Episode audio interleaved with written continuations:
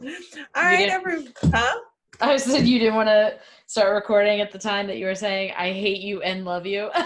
okay, here's the thing, listeners. When someone takes a picture that's so beautiful that you are like, I'm glad you're so beautiful and I love that you're so beautiful, but I want to be as beautiful as you are in that picture, so I'm also kind of jealous. That's what I was feeling. So find Julie on Instagram. I'm sure she'll post this picture. Was saying, well, now I have to. Yeah, she gorgeous, gorgeous, gorgeous, gorgeous. Um, all right, everyone, welcome to Historical Shade, um, the podcast where Julie and I tell some fun, shady topics in history. Uh, we are not historians, uh, nor I don't know. Do you know everything about history? I just lost steam like halfway through this sentence. I Um, watched it happen. so I was skating on carpet slides today, and I am not six years old anymore, and I fell like pretty hard a few times.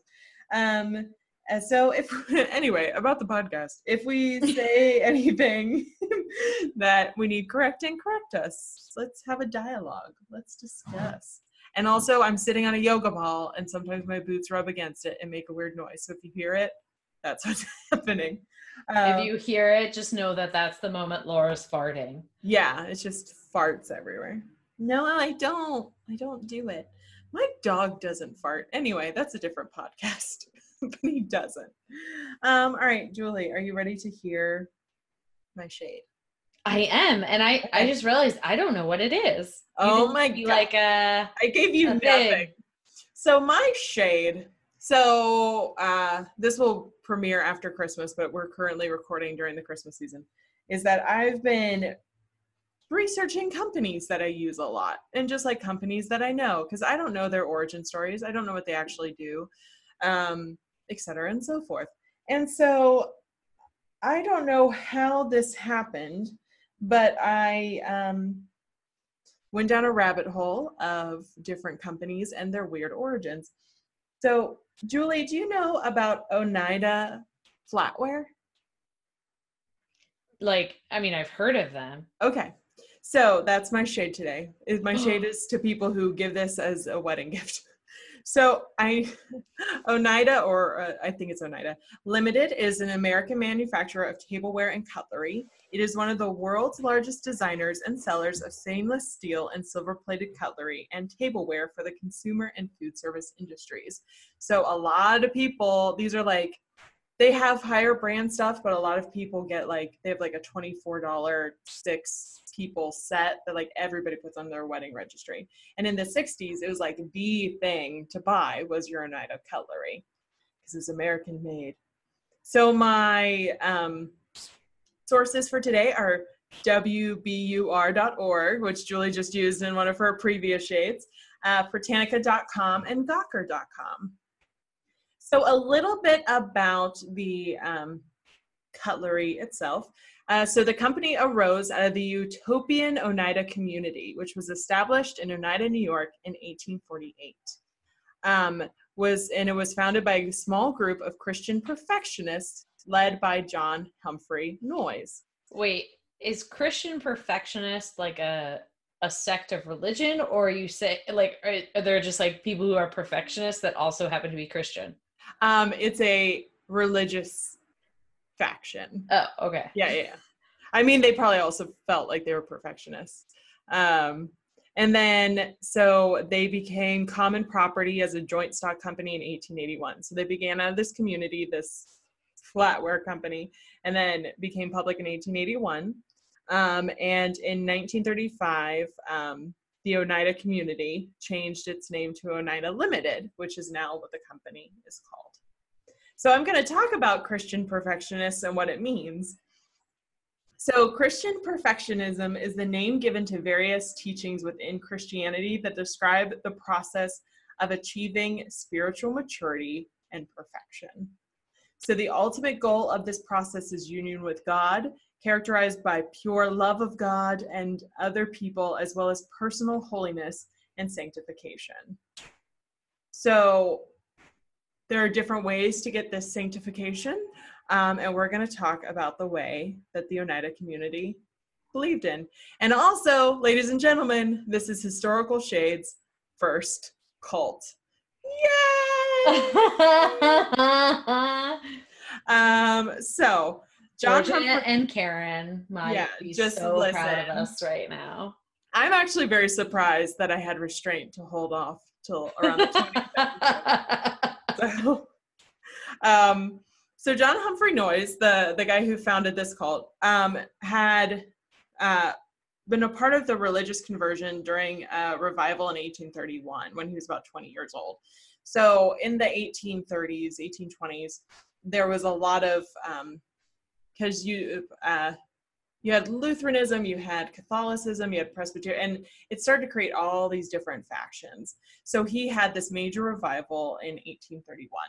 Um, he used to be uh, a part of law studies, and he attended Andover Theolo- Theological Seminary and Yale Divinity School. Um, and he started preaching the doctrine of perfectionism. The idea that um, after conversion, one was free of all sin. So after you gave um, your life to Christ, you had no sin anymore. Um, I have some thoughts about that, but it's um, oh, you can just do no wrong. Okay, that's weird. like no sin ever, or like uh, like it's like re-virginizing yourself. Like, Like clean um, slate, no more sin until the next time I commit a sin. no, And no, then- no, ever. Oh, okay. Yeah. Yeah. Um, so he was also convinced uh, that the second coming of Christ was um, not an event of the future, but was actually going to occur within their generation, which is um, the movie that I made. It's actually the exact same time frame and the exact same, like, oh, Christ is coming during our lifetime. So, like, let's live it up right now. But they're a lot different.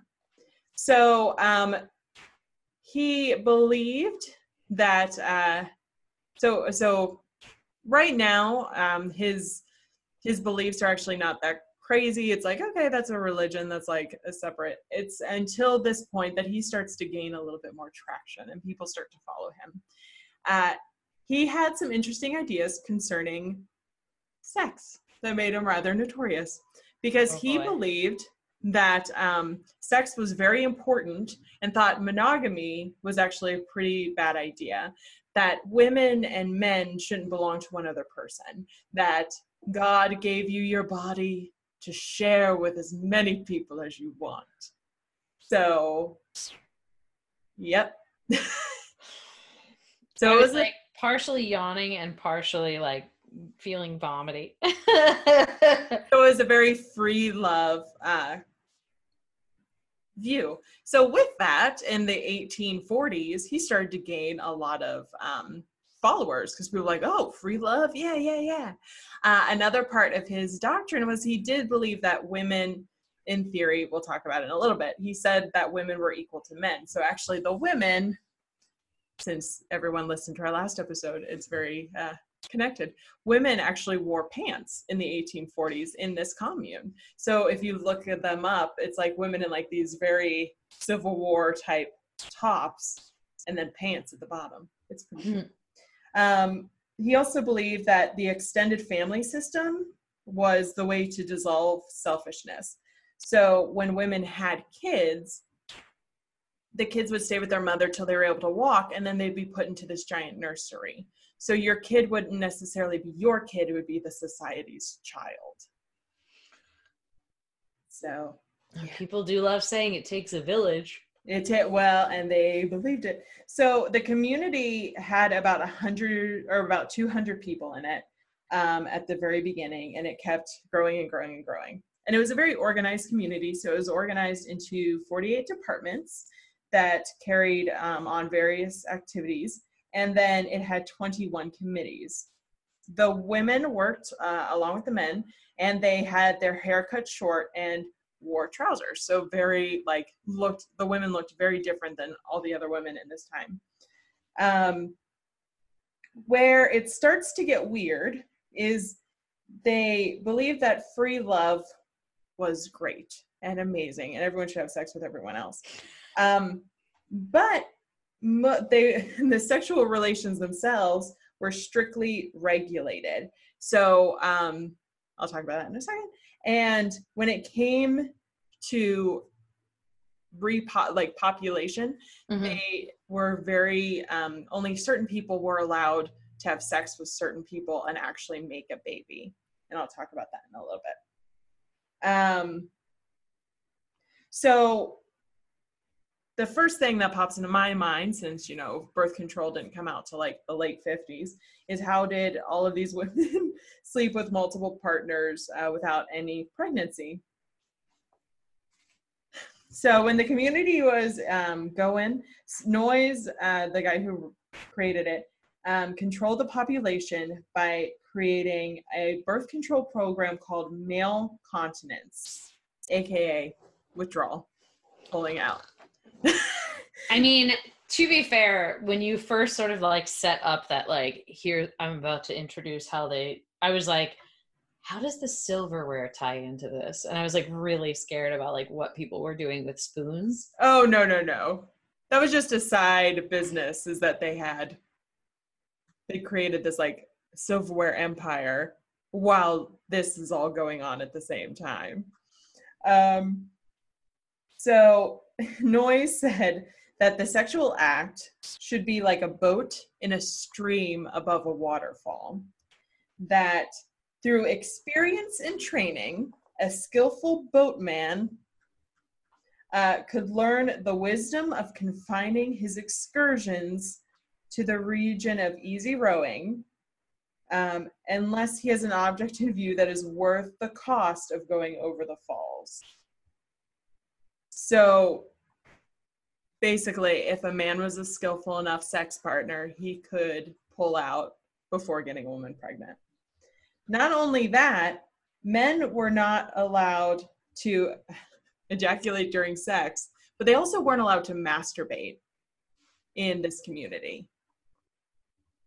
So When you say they're not allowed to ejaculate during sex, do you mean like they can't finish or like they can't ejaculate in the women because of the birth control? they weren't supposed to finish. Ah, that's a lot of blue balls. Yeah, so there's blue balls everywhere. And also no consideration for the women. Yes, exactly. So there is a lot of like women are equal to men, but it it does become very very regimented. Um, and then on a more like, I'm gonna give a little bit of a trigger warning. On a more sinister note, um, the free love part of it wasn't exactly um, free. Uh, so a lot of it, like I said, it was very regimented who actually paired with who to create new children. And so some of that was not what either person wanted, it was what the leader wanted. So if the leader said, you two need to create a baby, those people had no say in it. And they would have to copulate and reproduce. So there's all this like free love, free love, except for these other things where you have to make a baby. Um, and then also in contemporary eyes, um, there was a lot of underaged statutory rape involved as well because what happened was there were people who were old enough that joined of their own free will. They had children the kids were raised and now the kids because they're just in this community now have to be a part of this system. So by 12 or 14 when they're old enough quote unquote to have sex like physically they are now put into the system where and if they want like if there's a 14 year old girl that has enough spiritual bona fide you know they they see her as like she will be great to propagate with someone else um then a 14 year old could be having sex with a 60 year old Si- I'm sorry. Did you say 60 or 16? 60 like it just it was Oh. whatever yeah exactly so there was no it was all who Noyes wanted to put together so with that hostility started to mount in the surrounding communities um, when it came to these um, arrangements so in 1879 they abandoned the system and then Noyes moved to canada and began a socialist organization um, there, and he died in Canada in 1886. So then the remaining rem- members set up the joint stock company, Oneida Community Limited, which carried on the various industries, particularly manufacture of flatware. Oh my gosh. So um yeah, so that's my little shade around that. So um Ellen Wayland Smith, who is a descendant of John Humphrey Noyes, and so a recent descendant, wrote a book called, and I just ordered it. Um, ah, my my iPad keeps flipping. Oneida, free free love utopia to a well set table. So I'm going to read um, a little bit of an excerpt for you, uh, and then buy her book if you so want to, listeners. So, uh, Tirzah Miller liked to have sex, a typical anecdote from the diary of this niece of John Humphrey Noyes, and a member of his exclusive inner circle recounts an impromptu romantic encounter with her on again, off again lover, James Herrick. One day, while wearing his favorite white dress, he calls me his little bride in it. Tirzah and Herrick were caught during a rainstorm in the community business office. There was a wonderful glow and ache between us, Tirzah later rhapsodized in her journal. Beamed all aflame, we hurried to the house, and then he wanted me to come to his room. Ecstasy. And that was her uh, diary. So Tirzah was by many accounts the most sexually sought after woman in the community, that she was a powerful social magnet. As the community elder commented of her, there can be no doubt. Tirzah's diary is littered with bewitched men, broken hearts, and sulking lovers caught in the snares of sticky love. The most glowing testimony to Tirzah's sexual magnetism comes from John Humphrey Noyes himself, his her uncle, who saw Tirzah as both a sexual and political ally within the community. That's her uncle. With his unswerving instinct for coining the most vividly awkward sexual metaphors, Noyes once commented to Tirzah that women's differing degrees of prowess in bed resembled the difference in music produced by a grand piano and a 10 penny whistle. Tirzah's own efforts in the arena of making social music he categorized as sublime. I'm doing a lot of air quotes. Um, coming from a man, uncomfortable. I'm yeah, yeah. Coming from a man who saw sexual ecstasy as a path to achieving union with God, this was high praise indeed. So the thing about, um, and then it continues on because that's the rest of the book. But the thing about the book that's really cool, and I'm excited to read about it, and it's by Ellen Wayland Smith, um, is that she is a descendant of Noyes, and she started researching because she always knew that in Oneida, the community, and I actually talked about it with my mom because she's visited the museum. They don't talk about the bad stuff or like the weirdness of it. They're like free love for all, and that's it. And so, and also look at all this industry, yay! So she grew up in the community where they celebrated, like, look at this industry, look what they brought to us. And whenever she was like 14 or 15, she goes, like, she says that a light snapped on, and she goes, oh wait, were my ancestors in a cult? and so she starts digging and digging so she it, it, comes from a place of like wait what? What? And she has all the diaries from her ancestors so she can go through and actually get firsthand accounts of uh, the craziness that happened there. So that's my story of oneida. So next time you pick up a spoon. Uh, I mean, it just it's it's funny because you know we talk about like um you know know know where your product comes from know what the company's using and all that and this is like Yeah. such an extreme example Yeah. like and like at least now it's like far removed where like the cult doesn't exist but like Yeah. i'm just picturing like these housewives that are like getting married and like oneida is the thing to get and i'm like a sex cult made your silverware mm-hmm a sex cult made your silverware Which is that redundant? Like, isn't at the end of the day, every cult comes down to like sex? Um, so the harmonists, the ones that we did the movie about, was like, yes, because they were they believed in um like chastity. Like they believed like no, no, but like celibacy, like nobody, because Christ is coming during our lifetime, so we don't want to ruin ourselves. So like the complete opposite Mhm. um view, but it was that. Um no, I think so here's there's like a big thing about what makes a cult a cult and like how you get in and how you get out and all that. And I think if you don't have a means to escape, that's a cult. Like that's my my big like either you've given them all your money so you can't leave, either they've taken you from your family so you can't leave, they've changed your appearance, you can't like if they've made it so this is your life, I feel like that's when it's a little crazy. Shit. Yeah. Yeah. Ugh. That's awesome. Thank you Yeah. for that. Yeah. so Julie, what's your future light? Um, okay, this is sort of like a, a light discovery. Mm-hmm. Um, and it, it might be superficial, but I don't care. I recently found out that um, kids' shoes, um, they there's a kid's shoe size that's the equivalent of like my women's shoe size. So essentially, like the shoe size you are, you can subtract one and a half. So I'm a seven and a half. Mm-hmm. Um, so I just found out that I can get like Toms and like all all these other brands in a kid's shoe, which is cheaper and also has like more fun things. yeah. So that is my like that's my ridiculous like oh this is a cool thing because the other thing is like I got a pair of like little wedges Yeah. um but because they were kids they're like not really a wedge so it's just like a little bit of lift in your heel and that's all I want personally Yeah. like You don't want like yeah I don't actually want to wear heels I just want to be a Yeah. little bit taller yeah. taller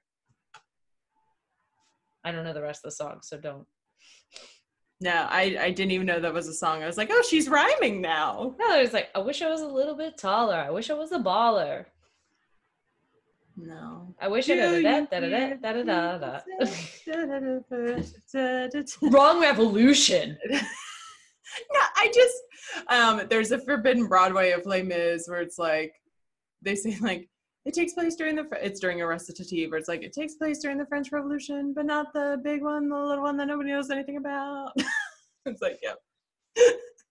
um oh, what's mine? I think I'm excited. Oh, um, for Christmas, I got a compost bin and I love gardening, so I'm gonna start composting while I garden. So it doesn't seem like because this is January, it doesn't seem like that's a big thing now. But if you start your little seedlings in like February, so I can compost for like a month and a half, and I have just in time for my seedlings. So I'm excited. Oh, awesome. yeah. Congrats. We, we also compost, but we have like a, I don't want to say like we have a service, um, but we have someone that like we give them the compost because we we don't have a Yeah. place to do that. So I I'm excited by like all the things that I am seeing popping up in cities for like opportunities for like composting, or recycling.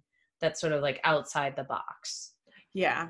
Yeah. There's a lot of stuff that I actually saw um that there is a so I, I used to run a bunch of races and I'm I'm going to next year because I loved it and I didn't do any this year. Um, but I was looking at what to do with a whole bunch of my race medals because there are some that like your half marathons you want to keep, but there are a bunch of like little ones here and there. And there is a company called um, Metal for Metal. Each one's spelled differently. Um, but it's a company that takes your old medals, repurposes them, and gives them to sick children for like going through, yeah, right? Like just heartstrings Oh, for like for going through what they're going through and like they deserve a medal and they like yeah I love that. Yeah Oh, like, that's such really a good way to recycle like and then these big races that have like 60 left at the end of the race they can i remember my friend tony and i were in philadelphia and it was right after the rock and roll marathon I'm sorry. Did you say my friend? Like she's also. oh yeah no just mine she hates you no our friend tony um, when we were in Philadelphia, they um, just finished the rock and roll half marathon and like about four hours prior. So they were like tear they were almost done tearing everything down. And we were right by the um, museum of art where like the rocky statue is. And these people were like hey do you want a medal? Like a half marathon medal? And we're like no we don't. You have to run and earn that. But they have so many of those left at the end of those races. So that was just really cool. I was like that's that's a cool way to recycle some stuff that's just beautiful I love that. I love that sort of like it's not just recycling, it's repurposing and like thinking of creative ways to like be better for things. Yeah. I wish there was a, a, something to do with your I'm going to look it up and I'll talk about it next episode. But something to do with your old trophies that you get when you're like a kid and you get like a spelling bee trophy or like the stuff that doesn't matter when you're an adult. Yeah. There has to be something really nice to redo. If anyone knows, let us know. Yeah. Um, so thanks for listening, any everybody, anybody. thanks for listening, anybody. No, everybody. Is there anybody out there? Can anybody hear Hello? Us? Hello? Oh my gosh, what if a voice came back and was like, That's that's how horror films start. Oh my gosh, I was um I was on a Zoom call uh, uh and uh, their power went out, but their Wi-Fi didn't. So I just saw like glowing eyes through the computer screen. It was terrifying. Anyway, thanks for listening, everybody. Bye. Bye.